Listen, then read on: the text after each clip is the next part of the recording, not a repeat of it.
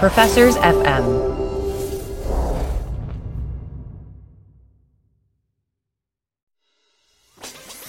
Analytics with Mike Lewis, the podcast where we talk about everything you need to know about sports analytics. Here's your host, Mike Lewis, marketing professor at Emory University. Welcome, everyone. Welcome to the Fanalytics podcast. Mike Lewis and Doug Battle coming at you from Emory University, the Emory Marketing Analytics Center. Doug, it's an interesting week for the NFL. So the Super Bowl was last week. Now we are firmly yeah. into the NFL off season. It's an interesting time for the league. I, I don't know if you um, we we didn't talk about this in the, the brief pre meeting, but um, are you aware of how the Super Bowl did in the TV ratings?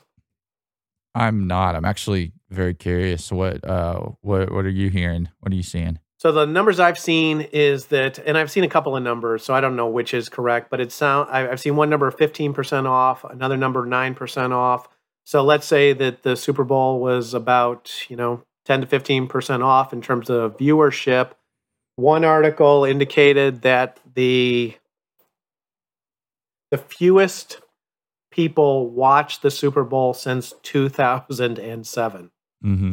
Wow. Well, uh, I do have a question for you, Mike as far as how they they um, find those numbers. And I don't know if you'll know the answer to this, but are they are they solely counting the number of screens that are showing the Super Bowl, or do they somehow know? Do they kind of find a average?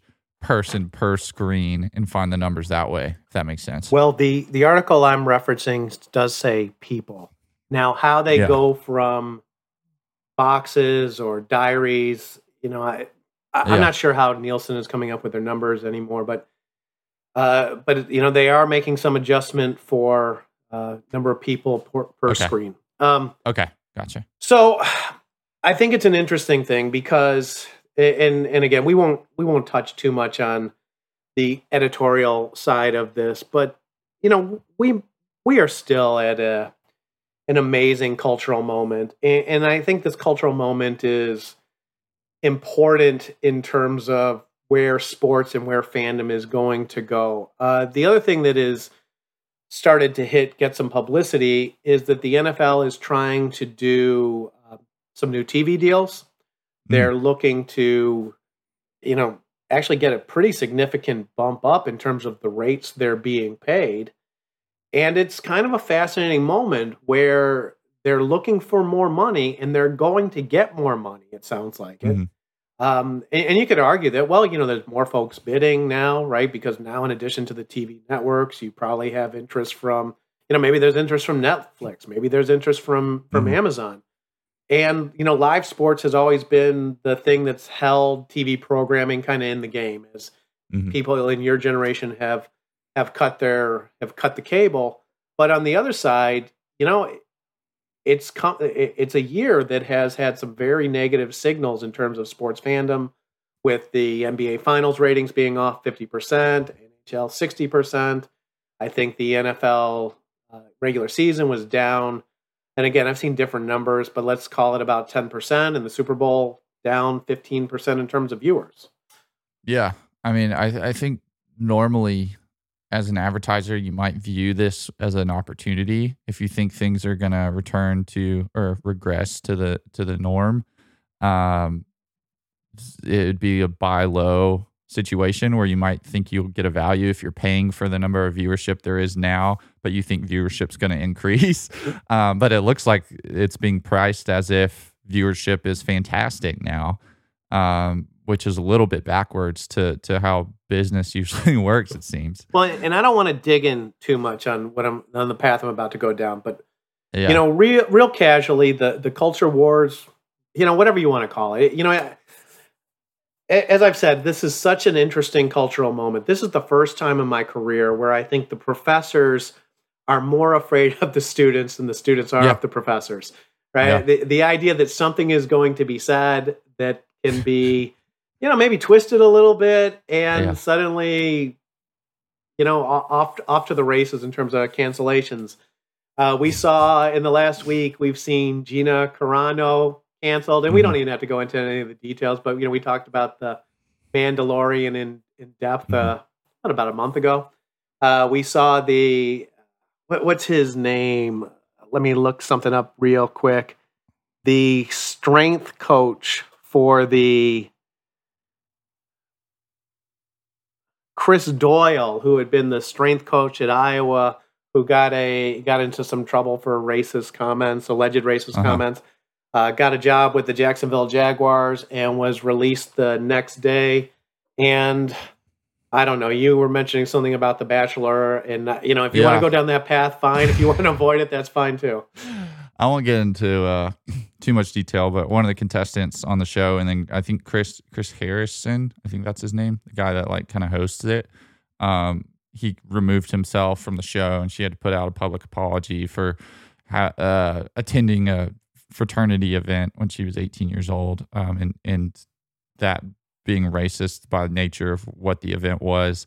Uh, with Gina Carano, or however you pronounce her name, one interesting thing to me about that was like on Twitter prior to it happening, trending on Twitter was like in all caps, fire Gina Carano because she had posted something on social media that people didn't like.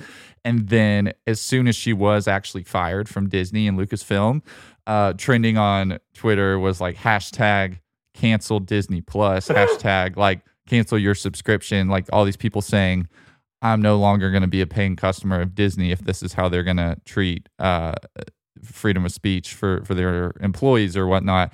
And so you can truly see just by way of Twitter the divide culturally and and these people that want nothing more and take so much pleasure in seeing someone like her fired for her actions and her words um, and then people who respond to that by saying well you know what you might like that, but we're not going to support your business anymore. And that's kind of a, the perfect point to make that not going to, you know, only going to make the observation that the culture right. continues to spin in very strange ways that what does that mean for how any of these fandom oriented businesses are going mm-hmm. to end up you know you, you, go back to the beginning uh, you go back three years ago four years ago and Colin Kaepernick taking the knee for the national anthem was an enormous issue. Now we have reversed it to last summer, NBA players not taking a knee is an issue. And, and so it's regardless, like I said, to me, it's a strange time to be negotiating a 10 year deal in terms of mm-hmm. sports broadcasting. And the point that you just made that essentially you're damned if you do and damned if you mm-hmm. don't because mm-hmm. it's like you got two segments segment a and segment b yep. and it appears at the moment to be impossible to make both of those segments happy and so if you're a mass media business like sports has been you maybe the pie is you know we talk in marketing about growing the pie. Maybe the pie is actually going to get a little bit smaller a little bit more focused. Yeah i, I don't know. Um I know a lot of times when people say, "Oh, I'm not going to watch football anymore," like football guys are going to watch football. Like girls that watch The Bachelor are going to watch The Bachelor, even if there's an incident that they find racist, or if they find the uh, you know the correction for that to be too extreme or or to um, be harmful to to certain individuals. And so, on the one hand, there's that, but I mean, I do know people that has specifically stopped watching the NFL I also know people that say, you know, that, that talk a big game and say, oh, yeah, I'm going to stop watching football if they make that regular. But like people, a lot of people just can't stop watching football or well, The Bachelor or whatever it may be, Star Wars. Let me make an observation about brand equity, sort of the idea yeah. of powerful brands and sports brands in particular. So, as we've had ratings declines over the last year. There's been a bit of a debate, and look, I've weighed in on this with some of my thoughts. Um, and the debates always seem to sort of focus on, you know, you got like, let's say, I think it's a website called Outkick with Jason Whitlock mm-hmm. that definitely hammers the, well, it's gone to social justice, and that's why people are dropping off. And some of the more established media channels are going to look for, kind of look for any other explanation. You know, my take is that, well, what I've gone on record as saying, and it's related to the point you made about the Super Bowl watching, is that as COVID has shut down communal consumption of sports, I think that's really hurt. but I think the reality is is that all of these things matter. Mhm. And so the the, Mhm. the the search for the sort of the one magic bullet that is causing a ratings decline is kind of is it's kind of foolish. Now, the other thing that I think matters that I think a lot of people don't get is that when you're talking about the brand and let's say people now starting to view these sports through a different let's say politicized lens is that I don't think you're going to see the drop off instantaneously. It's not like Colin Kaepernick is going to kneel and people are going to stop watching football. If I'm an NFL brand manager, what I'm really kind of concerned about is kind of the slow drip, Mhm. right? That it's like over time, for a lot of fans, does this become kind of less fun? You're right. Mhm. And so, look, I mean, when you think about sports, you know, you're you're a young guy, so this is a good question. When I when you think about sports in the pre Colin Kaepernick era, how much of like politics and sort of current events, cultural wars, how much of that was part of your thinking about sports? Not at all. I mean, I, I growing up, part of that may be just pure ignorance as Yeah. a kid. You you're not really keeping up with politics and all that. Um, I think the closest thing I can remember is 9/11 and George W. Bush throwing out the first pitch at the Yankees game, which seemed to me, I guess, as a kid, as a uniting moment and, and a, a time when sports was bringing people together um, and unifying people, showing people that at the end of the day, we all care about each other. that was my takeaway. But again, I was a kid, and so I, I didn't see all this divide. Maybe it was there, maybe it wasn't. Um, I, I that's not my experience. Okay, but now, three, four years into this cycle, Mhm.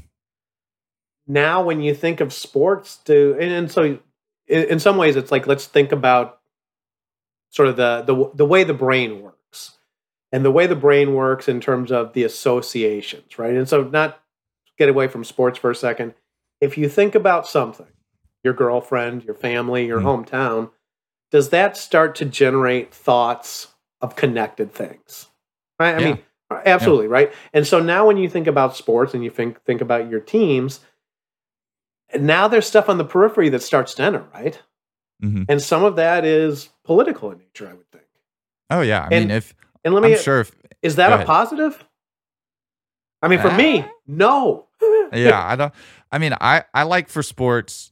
Again, I'm not telling anybody to shut up and dribble, but as a consumer, my preference is to get away from things with sports. When I watch sports, it's it's much like when I listen to music that doesn't have lyrics. When I listen Yeah. to soundtrack, it's like I want something neutral where I can just purely enjoy something, and and there's an escapism to it.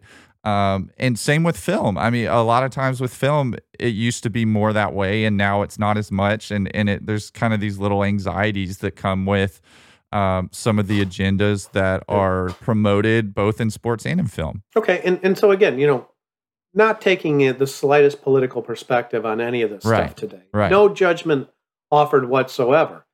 It's just a matter of kind of the reality of it. If you introduce another factor into these brands, a highly charged and contentious factor, and I think you're gonna, you know, there's gonna be a long term consequence. Whatever that consequence is, you know, we can we can debate, and you know, you can say, well, you know, this demographic is growing in size, so this might work out as a positive.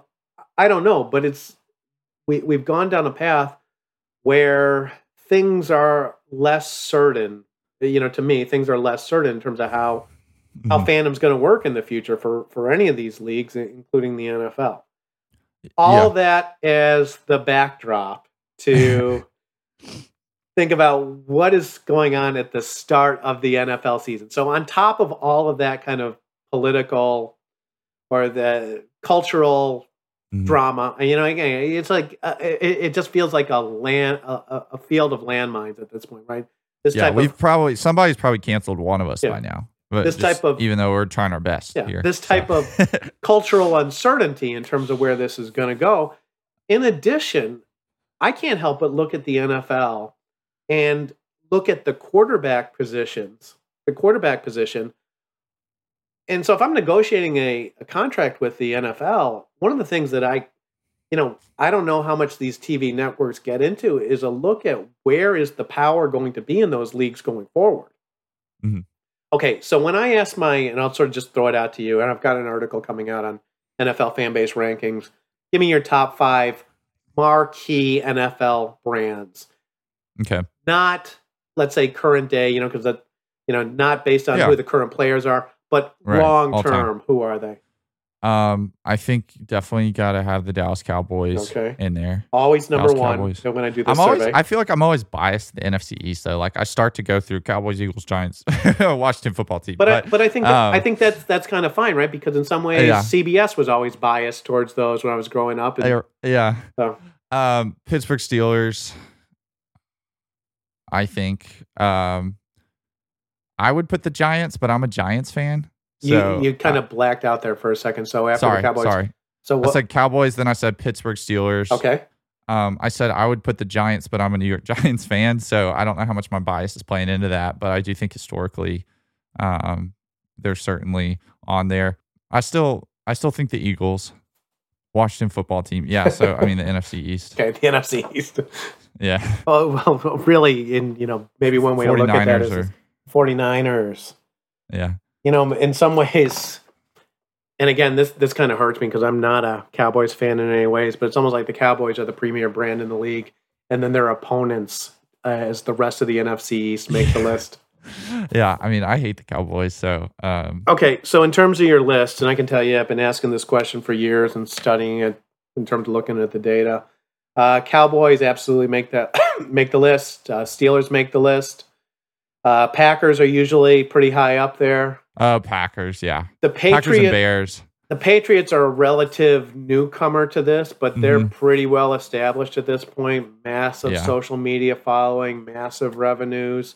49ers tend to make that list. And I've seen the Giants and the Eagles pop in and out of it for a number for a number of years. And, and you're Yeah. right, if we're going to a top 10, then you're probably going to get to like the Bears, the Bears as well. Yeah. Um, for let's say purposes of today, let's call the top 5 the Cowboys, Steelers, Packers, Patriots, and 49ers. Fair enough. 49ers. Yeah. Okay, so when I'm looking at the NFL, and again, this this relates to you know signing deals because this stuff's going to persist. Out of those five teams, what do you think about the quarterback? And, and look, we could add this to the Eagles. We, let, let's expand it to seven with the Eagles and the Giants. So, Yeah. what do you think about the quarterback position at all of those clubs? Arguably the top seven brands in the NFL. Uh, yeah, it's most of those teams. It's kind of up in the air right now. Um, Garoppolo and in San Francisco. Um, Gr- Green. Did we say no? We didn't say Green Bay. Now I Did we? got Green Bay. We got yeah. Okay, so I mean they're the MVP of the league, although he's aging. Yeah. he's he's pretty old. Um, so the the Packers are set at least for the next three years, right? Yeah, Okay. yeah, yeah. It seems that way. Although Okay. it's still in the air as to I think it's an option for Aaron Rodgers this offseason to go elsewhere. So we'll have to see what he does. I anticipate that he will stay, but you never know. Okay. This day and age, you never know. Um he, he may have had some hurt feelings over them drafting a quarterback last year when they probably were a playmaker away from making the Super Bowl. um, and they already had a MVP at quarterback. But um, Giants, Daniel Jones is like, we'll see. He could be the starter for the next 10 years or he could be replaced next year. Okay, Uh, so a, a young guy, a young Yeah. unproven guy. Um, mhm. As a Giants fan, um, what's the uh, more promise or more doubt at this point? it's really split. Okay, It's really a, a microcosm of our country when it comes to Daniel Jones. Uh, half the people think that he's progressing because if you if you watch the Giants play, he he makes some tremendous throws, um, and he shows a lot of promise on a pretty frequent basis. And then he also turns the ball over very consistently and has for two years. And there's some question as to how much of that is the offensive line problems and problems at receiver or whatnot, um, and how much of that is actually the quarterback. So I think time will tell with him, but it's pretty split. Some of the fans think nobody thinks about him like Trevor Lawrence, or nobody thinks he's the second coming. But some people think he's the type of quarterback, like an Eli Manning, that you can still win a Super Bowl with. Um, and a lot of people think that he's just not the guy. So he's he's a divisive quarterback. so maybe in terms of viewed as a best case scenario, be a borderline top 10 quarterback. hmm Worst case Yeah. scenario, be a bottom, you know, be a near the bottom of the top 20 quarterbacks. I would say worst case scenario, he's he's uh yeah Andy Dalton like he, he's a backup in a, in a couple years and still capable. Um, I mean, his athletically and, and physically, he's got everything you need, and so it's like it, it seems like he'll be in the league for a while. But um, we've seen it with Jameis Winston. I mean, he went from starting quarterback for a while and, and putting up some numbers to third string for, for the Saints this last year. So um, I, I think he could have that kind of career as well. I really do. Okay, a couple of fun names on this list in terms of, you know, maybe the two biggest brands in the NFL uh, long Mhm. term the Dallas Cowboys and the Pittsburgh Steelers. So Dak, Dak Prescott coming off an injury and already talk about you know signing for a big money deal and how Jerry Jones should sign him for the next you know 5 years to save himself some money but coming off a pretty serious injury I don't know what to make of that and, and let me let me say this and I'll let you sort of talk about you know observations of yeah, actual play. On the analytics side, you know, I've I've talked about injury analytics now and then. I, I think it is one of the most important areas for analytics, sports analytics. It's also one of the more difficult ones because you're never going to have access to the right data, right? All you're going to know is the general class of injury an athlete had, not the severity severity of it, right? You're not going to have Mhm. quantitative data on what the injury was, which means projecting where people are going to come out of on the other side ends up being really difficult. So with with Dak Prescott, so let's say there's something called a probability distribution of that there's some probability he's going to be absolutely fine, some probability he's going to be uh, a little worse, some probability he's going to be a lot, lot worse. We don't know if that's 80 10 10 or if it's 30 40 30, right? And Mhm. and uh, you know and you know who knows how much the cowboys actually know but suddenly Yeah. that's really a high risk uh, decision yeah, and we've seen different players respond differently to the same injuries too. So um, Tom Brady tore his ACL at one point, and part of me thinks with like a Brady, he relies on his athleticism so little that. I mean, it's it's true. He's more of a true pocket quarterback. He's not running around. He doesn't rely on his wheels a whole bunch. And so he's able to come back from that and still be the top quarterback in the NFL at some point between then and now. Um, but we've seen some of the better athletes really suffer from those type of injuries. I mean, Robert Griffin III went from top 10 NFL quarterback to barely in the league as a backup um, with, with a few similar type injuries. And so, um, and looking in the NBA, uh, like Demarcus Cousins tears his Achilles one time and he's never the same player. Now he's kind of a role player, bench player. Um, Kevin Durant tears his Achilles and comes back and is the best form of himself, hasn't lost a step, and is having an MVP caliber season. It's it's very hard to look at a player and see them get injured and make a determination as to what their future is going to look like. okay i did a quick google here so do you want to want to hazard a guess at the 40 times that prescott and brady had at the combine I'd imagine Prescott ran like a four six. ran a Brady- 479 Okay, four seven nine, and Brady ran like a five three. right brady ran a, a 5.28 I was really close. Um, yeah, so brady could continue on with a wooden leg essentially right, right. Yeah, yeah. So, so Prescott uh, is a concerning one to me. That injury, and and but we've seen. I mean, I think Drew Brees had a tremendous injury at some point and and Yeah. left the Chargers and was thought to be damaged goods um, by some in the in the NFL, and then went on to have his best years after that. Right, but- Saints. But I think the difference is now that it's the you know contract situations and um, salary caps almost dictate everything now, right? So now it's not just a matter of uh, Dak Prescott coming out of an injury, but it's Dak Prescott coming out of an injury and looking for a guaranteed hundred and fifty million dollars. hmm hmm I, you know, I really struggle with that in terms of just straight from the analytics side. That seems like a nearly impossible deal to do if you're the Dallas Cowboys. It does. But they may well like do it, but Yeah, well, Yeah. what like we've seen in the NFL in recent years, quarterbacks have all the power. You you take a franchise like the Cowboys that is has one of the greatest fan bases in all football, and they don't have half the power of a Tom Brady or of a. I mean, if if the quarterback in a negotiating situation wants something, the team has more to lose by losing that quarterback than the quarterback has to lose by losing that team. Because because Dak could easily go to the Patriots or, or another big brand Right. team and get paid what he wants. I don't know that the Patriots would do that if the Cowboys won it, uh, but there there absolutely is such a high demand for these quarterbacks, and there's there's a shortage of quarterbacks. There's not enough quarterbacks at that level um, where, where teams are willing to pay a premium, and, and we've seen teams overpay for guys like Kirk Cousins over the years. well, and I, you know, that's something that they can't stop talking about, right? That Kirk Yeah. Cousins has made more money in the NFL over the last five years than anyone else. Yeah, Um, it's, I, you know, but like I said, I don't know. It's it's a challenge, right? And so suddenly, it's not just paying based on a projection. Now it's paying based on an incredibly, incredibly risky projection. Mhm. Okay, um, moving down this list, the Pittsburgh Steelers. So suddenly, but about two months ago, the Steelers were 11 and 0 and best record in the league.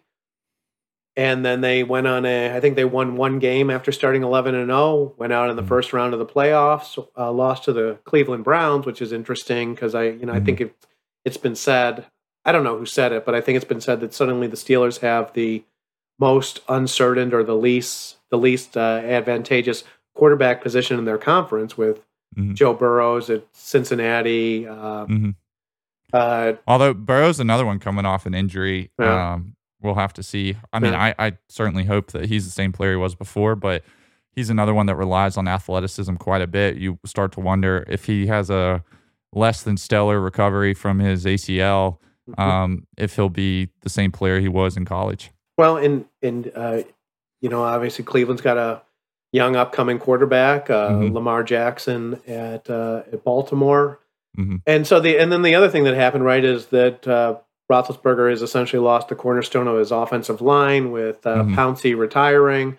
Yeah. And so suddenly, are the Steelers in rebuilding mode? I mean, the Steelers are a funny team, right? Because the Steelers tend to keep quarterbacks and coaches for decades. Yeah. Uh, so rebuilding doesn't seem like what they tend to do.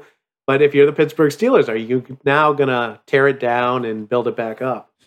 Yeah, I think they definitely are in a position where they really have to start thinking about the future at quarterback. Um, there were times this year where Ben Roethlisberger looked like the Ben Roethlisberger of old, and and just was an absolute wizard. I know he was against my Giants early in the season, but he's the same age as an Eli Manning, a Philip Rivers, these guys that are retiring, um, and, and that weren't playing their best football prior to retirement. So we've seen the best of Ben Roethlisberger.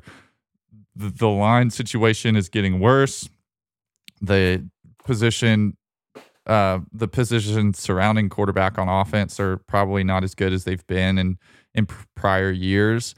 And yeah, it looks like it's rebuilding time. Problem for the Steelers is they've had so much success that maybe they don't get the highest draft picks in the NFL, so they're they don't have the opportunity to rebuild with a Trevor Lawrence. They've got to draft somewhere in the 15 to 30, I mean 15 to 25 range, I would assume, um, because of the record that they had, probably closer to 20s, somewhere in the 20s. Yeah, hard to hard to pull the trigger, right? And you know, and there's more than one person. You know, if you're uh, if you're the Steelers coach, do you necessarily want to go down that, that path, or do you want to try for one more one more run at it? Now, Yeah. one of the things that definitely struck me of interesting when they started talking about like Roethlisberger moving on. Okay, so we've had a lot of great quarterback stories in the last couple of years. I'll give you, I'll throw an idea out there. Roethlisberger goes to New England, plays with Bill Belichick. I think it'd be fun. I thought Stafford to New England or Rodgers to New England, any of these veteran quarterbacks that maybe haven't had the same luxuries that Tom Brady's had throughout his career as far as coaching staffs and Roethlisberger uh, with two Super Bowl rings, though. Yeah, Yeah. yeah, I know. So he's um that would be an interesting one. I don't know if New England does it. I don't know if New England does it, but I would be intrigued if they did. It'd be fun, though, wouldn't it? Yeah, yeah, it would be. Um, so you know what, what? And so what's interesting about this, right? In, in the Eagles' quarterback position clearly in disarray, I think. Um, Which is wild because Carson Wentz looked like the future of the league. People were talking about him the same way they talk about Patrick Mahomes n- not too long ago, as far as prior Well- to his ACL. That's another. That's an ACL injury that that shows you why paying Dak Prescott is a risky move because Wentz coming off that injury was thought to be. I mean, they pretty much let Foles leave after as a Super Bowl MVP because they believed in Wentz so much, even after his injury, and he uh, has not performed near the level. And he's another guy that relied on athleticism quite a bit, and so those types of players, especially, tend to be affected the most by those kinds of injuries. Okay, so now if you're the if you're interested in doing a TV deal with the NFL, you're a you're a network or you're a streaming service, and you're looking at like I said, this kind of cultural chaos. In addition, with the league, you're looking at uh, and look, there's definitely some uh, potential to right the ships. Right, the you know Deshaun Watson is going to move on from the Houston Texans. Seems You that way, yeah. Can they place him in one of these marquee brands? Right. But as right. a as a marketer, when I'm looking at when I'm looking at out for the next, let's say at least two three years, because things change. You know, like you're saying with the Eagles, Mm-hmm. things change really rapidly in terms of Mhm. sports franchises. But I'm kind of concerned that I'm going to lack having that star power at the team level in deep playoff runs. And look, you know, Aaron Rodgers still, you know, probably sticking Green Bay, and you know, again, great brand but I'm not hearing about. You know, I'm I'm having trouble predicting uh, projecting great success out of marquee teams in New York, Mhm. Dallas, the Boston area, Chicago, and it kind of scares me a little in terms of what the overall ratings are going to be. this is one of the reasons why I truly see the NFL moving to more of a NBA type free agency at the quarterback position where players especially with Brady having won the Super Bowl this year where players become less um, drawn to the team that drafted them and I know they're financially incentivized but they they are in the NBA as well and I think we're going to start seeing more movement from guys like we saw Stafford this year, but I think if Stafford earlier in his career had made a move, um, that his legacy certainly would have benefited. I don't know financially how different those incentives are for these guys to stay with the teams, but we see a lot of quarterbacks stay with teams like. Um, I mean, look at some of the best Mahomes with the Chiefs. He's signed on for forever, essentially. Um, in the NBA, that would never happen. A player like LeBron James at that age would not sign a long term deal. He's thinking year to year, where's my best chance to win a championship? Where's the biggest brand opportunities? If it were the NBA, uh, Mahomes would have ended up a Laker. I mean, it, it's just inevitable in that league, which I think is part of the success of the NBA to an extent, is that the biggest brands tend to attract the biggest players. We haven't seen that in the NFL. Uh, partially because of the the league rules and the format and, and the way the draft works, the way salary cap works. Um, but I see it moving in that direction. I see, I, I just can't imagine some of these great quarterbacks, Joe Burrow playing for the Cincinnati Bengals for forever. Um, Yeah, I, I mean it's it's an interesting thought, and I, I look, I definitely, I can imagine there's a there's a definite logic to it. Um, you know, as and I think one of the issues in all this, right, is this question about how is local fandom going to evolve. I mean, when you bring up Le- Mhm. LeBron James, you know, is this the future of sports, where it's it, it's truly and you know future of sports right? i mean you could argue you go back to michael jordan in terms of this Mhm. where the fandom truly becomes almost without without borders it's like you Mhm. More lebron fans than anything else do we get there in the nfl I, you know I, I can only speculate that maybe part of the reason why we don't see and, and i think you're right it's, it's always in the, the nitty gritty in terms of the rules in Mhm. terms of what you have to give away for free agents I, I think the other thing with the NFL, and again, it, this is coming full circle back to the issue of injuries, and just the way that players are worn out via the NFL grind and the violence of grind and the violence of the game. I mean, I, we talked about Ben Roethlisberger, and you know, I think of about a guy like Le'Veon Bell and a guy like Todd Gurley, right? And so in the NFL, mm-hmm. it's almost like, well, you know, you got to get paid when you can because. Yeah it's you know in the NBA maybe the decline is kind of gradual, but in the NFL the decline tends to be falling off, and maybe not fair for Gurley, but falling off a cliff. Mm-hmm. Well, I, I, think it is kind of fair for Gurley. I think um, the level of production he had prior to, to a couple injuries. Okay, can was, I uh, can I make a point here? Yeah. I actually, you know, put some caveats on my statement because I was talking to a Bulldog fan, and I know you guys are very protective. Yeah, um, I, I mean, I have to be objective when I'm looking at players like Todd, but um, certainly a drop off in his performance from his offensive MVP season to now. Um, but quarterbacks a little bit different. So I, I think quarterbacks, like we've been talking about, have so much power in this league, and they tend to last. The quarterbacks that are elite tend to last much longer. The exceptions being a player like RG3. Uh, Vince Young had a season or two where he looked like he was going to be elite and then fell off. But for the most part, um, it's hard to imagine Lamar Jackson or um, Justin Herbert or, or, some of these young guys that look like future franchise quarterbacks or even a Patrick Mahomes not being a valuable player five years from now. Um, well, well, you know that that look that's a good question, and again, what we can sort of nest this back in injury analytics. Right. When your quarterback takes hits. Yeah. You know, and uh, I think look, Lamar Jackson takes different hits than Ben Roethlisberger. Yeah. Took, and and that's that's the big question, and I think it's largely it's an unknown that I don't think has to remain an unknown. Someone's got the data to really dig into that. Hmm. Hmm. Um, but I just I have to imagine that the the NFL is incentivized, whether they want to be or not, to have a player like Joe Burrow not wasting away in Cincinnati with a small fan base and, and little TV time, but leading a team like the Pittsburgh Steelers to Super Bowls or a team like the Dallas Cowboys to Super Bowls. That to me seems like the best case scenario for a league like the NFL. Um, and, and so it's hard to me. It's hard for me to imagine rule the rules that are the rules and, and salary cap um, details that are keeping players like that in cities like Cincinnati. Um, I, I just imagine those changing due to necessity for the NFL.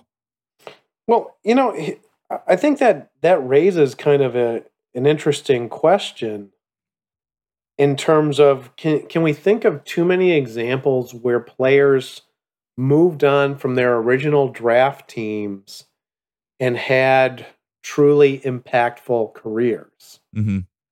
And I'm, I'm sort of just kind of you know scanning my memory banks here. Drew, Drew Brees up. is the first one that comes to mind for me. Yeah, so Drew Brees picked by who? Was it uh, San. Di- San Diego? Chargers. Yep, yep. And uh, he left there for the Saints and had some of his most productive years because he played on teams with LaDainian Tomlinson where really seemed like they should be a Super Bowl team and never made it that far. Um, and he moved on, team moved on to Philip Rivers, and, and obviously Drew Brees went on to have one of the great uh, runs, I guess, as an individual performer for the Saints, and and of course won a Super Bowl there as well. The the one that was um, sort of popped into my head that, I, but I wanted to look it up to make sure was Steve Young. And uh, you know because I remember that he was he did not originally start out with the 49ers and he played for mm-hmm. the Buccaneers before that but what I had forgotten about was he actually started with the Los Angeles Express of mm-hmm. the USFL um, but I you know I and I'm sure we're missing a, a couple I think Brett Favre Brett, Brett Favre was drafted by the Falcons quickly traded to the Packers though or uh, I think he played some for the Falcons. Okay. But rookie but, year. but I think the point you know the, the point maintains that in, for whatever reason there tends to be a it tends to be a relatively rare event. Um, so you know maybe a really kind of a a trend to potentially look for you know maybe accelerated by by Brady yeah. in terms of you know being able to yeah. uh, attract the talent to create that kind of winning. Because look just as in the NBA, you know, bringing a group of players together generates income for those players. Uh, you know, joining Brady in Tampa Bay probably made Rob Gronkowski a lot of money. Leonard and, Fournette certainly made a lot of money from that. And Antonio Brown kind of back in Mhm. business as well. Mm-hmm. Yeah, yeah. So again, that's that's just a prediction for from me, uh, based on the state of the league. Looking at these quarterbacks, the better younger quarterbacks are tending to be at the smaller brand teams. I mean, if if we look at your fan rankings, I'm sure we could go down the line, and very few of them are even in the top 15. Yeah, and, and this just this just you know creates the big question of what does that actually imply for the what does that imply for the league? And it's not Mhm. look, this is not an NFL specific issue. If you know Major League Baseball had their choice between you know essentially having the Yankees play the Dodgers in the World Series or the you know the Yankees and the Cubs every year versus having the you know Tampa Bay Tampa Bay versus having Mhm. Tampa Bay play Denver or Seattle, right? We we know which way they would go. If the NCAA ha- tournament had the option of Kentucky versus Duke, you know, again, it's it's one of the sort of the hidden. We love the idea of competition. We love the idea of the under the under um, the underdog, but the reality is these are brands in play, and these are brands that bring fan bases with them. So it's Yeah, kind of an and interesting question moving forward. We started we started our discussion with um, looking at the Super Bowl statistics for this year as far as viewership is concerned, and of course, you it, it was essentially the Tom Brady brand versus the Patrick Mahomes brand. But imagine if it had been Brady's Cowboys going up against Mahomes. I'm trying to think of an AFC team. well, that- Ma- Mahomes Steelers, right? Steelers, yeah. I mean that that's I, I would imagine viewership would be a little bit better and and the NFL's revenue would be a little bit better if it's Brady for the Cowboys. That would be crazy. Mahomes for the Steelers. I mean, the that would be the biggest brands in football individually playing for the biggest brands in football, the biggest fan bases in football would be must watch for just about anyone. Mhm. Tampa Bay and Kansas City, though. I mean, that's that's just kind of it feels weird.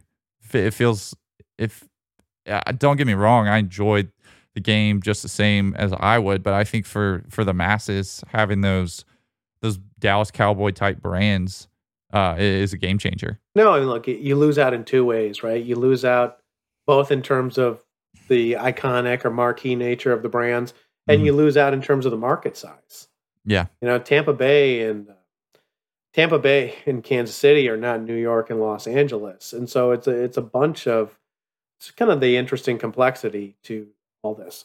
Okay, so Doug, looking ahead, anything on your uh, anything on your radar as we hit as we hit mid February of 2021? I, I Uh. tend to, I, and I don't know about you, I tend to feel like the COVID year of sports has now ended.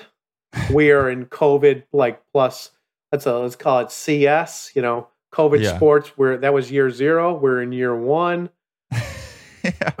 is that how they're are they going to change how we uh how we tell time now or how we how we Sports I don't time. know. Sports yeah time. sports time so Yeah. year one Yeah. um, yeah, for year one, I think I'm looking forward to most at the moment, or what I'm looking forward to most at the moment is March Madness. Still, as I mentioned last week, having gone so long without that crazy time of year, um, I think a lot of sports fans are excited about the prospect of it. That's another one where, brand wise, interesting to look at and see teams like Duke, UNC, Kentucky not being the top dogs this season.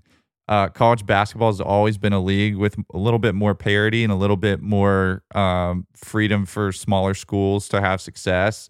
And uh, I don't know how much it'll hurt their ratings, but uh, the national championships we've seen where it's Kentucky versus UConn or UNC versus Kentucky and, and Duke versus UNC in the Elite Eight, that kind of scenario doesn't seem as likely this year. Um, nonetheless, it's March Madness. I watch it for the Cinderella teams, and I, I'm ecstatic about getting to see that happen this year. Lord willing, of course, this time last year we thought we were getting a tournament, and, and things changed very quickly. So we'll have to see what happens. But at the moment, it looks like we're going to have March Madness in, in less than a month. I think it's a good call because uh, I'm a big college college basketball guy as well. I don't think there's any. Uh, you know, I do think they're kind of in a really strange place. And look, maybe maybe I've maybe I've been wrong in terms of past comments. Maybe name, image, and likeness is actually going to help out that league because I'm looking at it right now and you know it strikes me that it's all about the brands that are playing because there really is very little star power at the individual yeah. player level anymore. There's not a Zion, that's for right. sure. And and so maybe if NIL goes into you know sort of full on production, maybe we'll start to see some players that get enough meat. And, and look, when I think about fandom, I'm not gonna I'm never gonna blame the players because I tend to think people root for what's put in front of them, whether it's sports, right. whether it's music.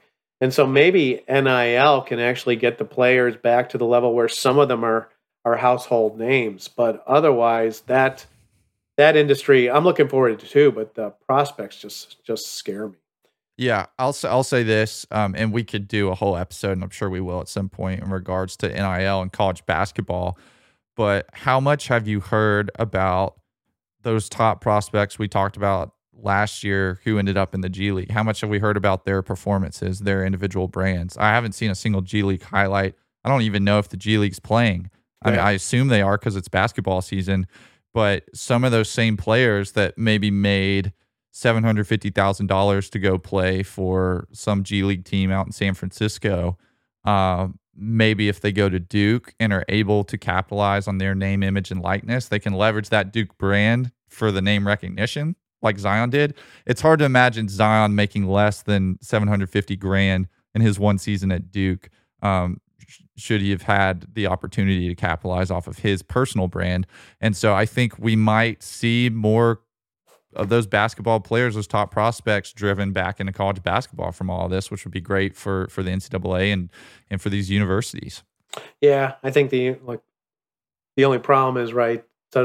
suddenly now we're in a world where Zion will be directed towards whatever uh, whatever opportunity is going to make the most money for the yeah. Zion brand, right? And I think he probably would have ended up at Duke either way. Yeah.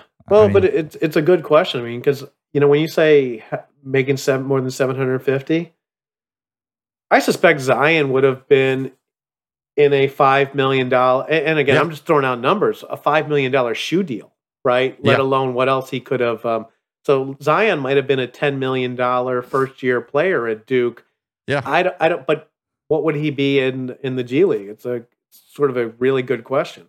G League just doesn't have the exposure to me that a yeah. Duke has, so I would think those endorsements wouldn't be quite as valuable uh, for for someone like Nike because no one's watching them play um, at this point. So it's it seemed like an opportune time for the G League to really become something significant in the last couple years, and it seems like they've been moving there and getting to that point, but now it looks like it might reverse back in favor of college sports. It'll be interesting to keep an eye on. Wouldn't that be something if we saw something saw this evolve to college sports ended up being more lucrative for the top player every other year, right? The guy with true superstar potential. Whereas for let's say players two through twenty, the G League ended up being a better opportunity. I, I mean, it's you know it's it's possible. Yeah. It, it is certainly possible, and I haven't heard much talk about um, what it's going to look like as, as far as NIL. And I guess again, that's something we can discuss in another episode well, of Analytics. And again, I think this brings us full circle, and we can wrap it here because it, mm-hmm. it just kind of highlights how everything has been put into flux. I mean, we had these mm-hmm. long term trends about cable cutting and mm-hmm. the way people were consuming highlights and media in, in games but the last year of political upheaval combined with COVID, we are, you know, in uh, COVID sports year one. It's going to be fascinating to watch. I, it might be scary as all hell to watch if you're sitting in a front office somewhere or a league office somewhere mm-hmm. or a TV network. But as you know, an academic observer, I think we're definitely at a transition point where something, you know, it's going to be fun, like I said, fun to watch for the next couple of years. Okay, so we'll we'll wrap it up there. Next week we have a well, what no one has been asking for. Mike and Doug will become fashion reviewers, and we'll take a look at the NBA. Sorry, how do you explain this, Doug? The NBA. Yeah, I rank the NBA uniforms just like you Okay. rank the NBA fans. So we will get into the NBA uniforms. Um, Doug will give you a thorough, well thought of analysis. I will play kind of the grumpy old man sitting on his porch complaining about the modern world, and we'll see where that goes. Uh, beyond that, always more content at fandomanalytics.com. Thanks for listening, and uh, talk to you next week.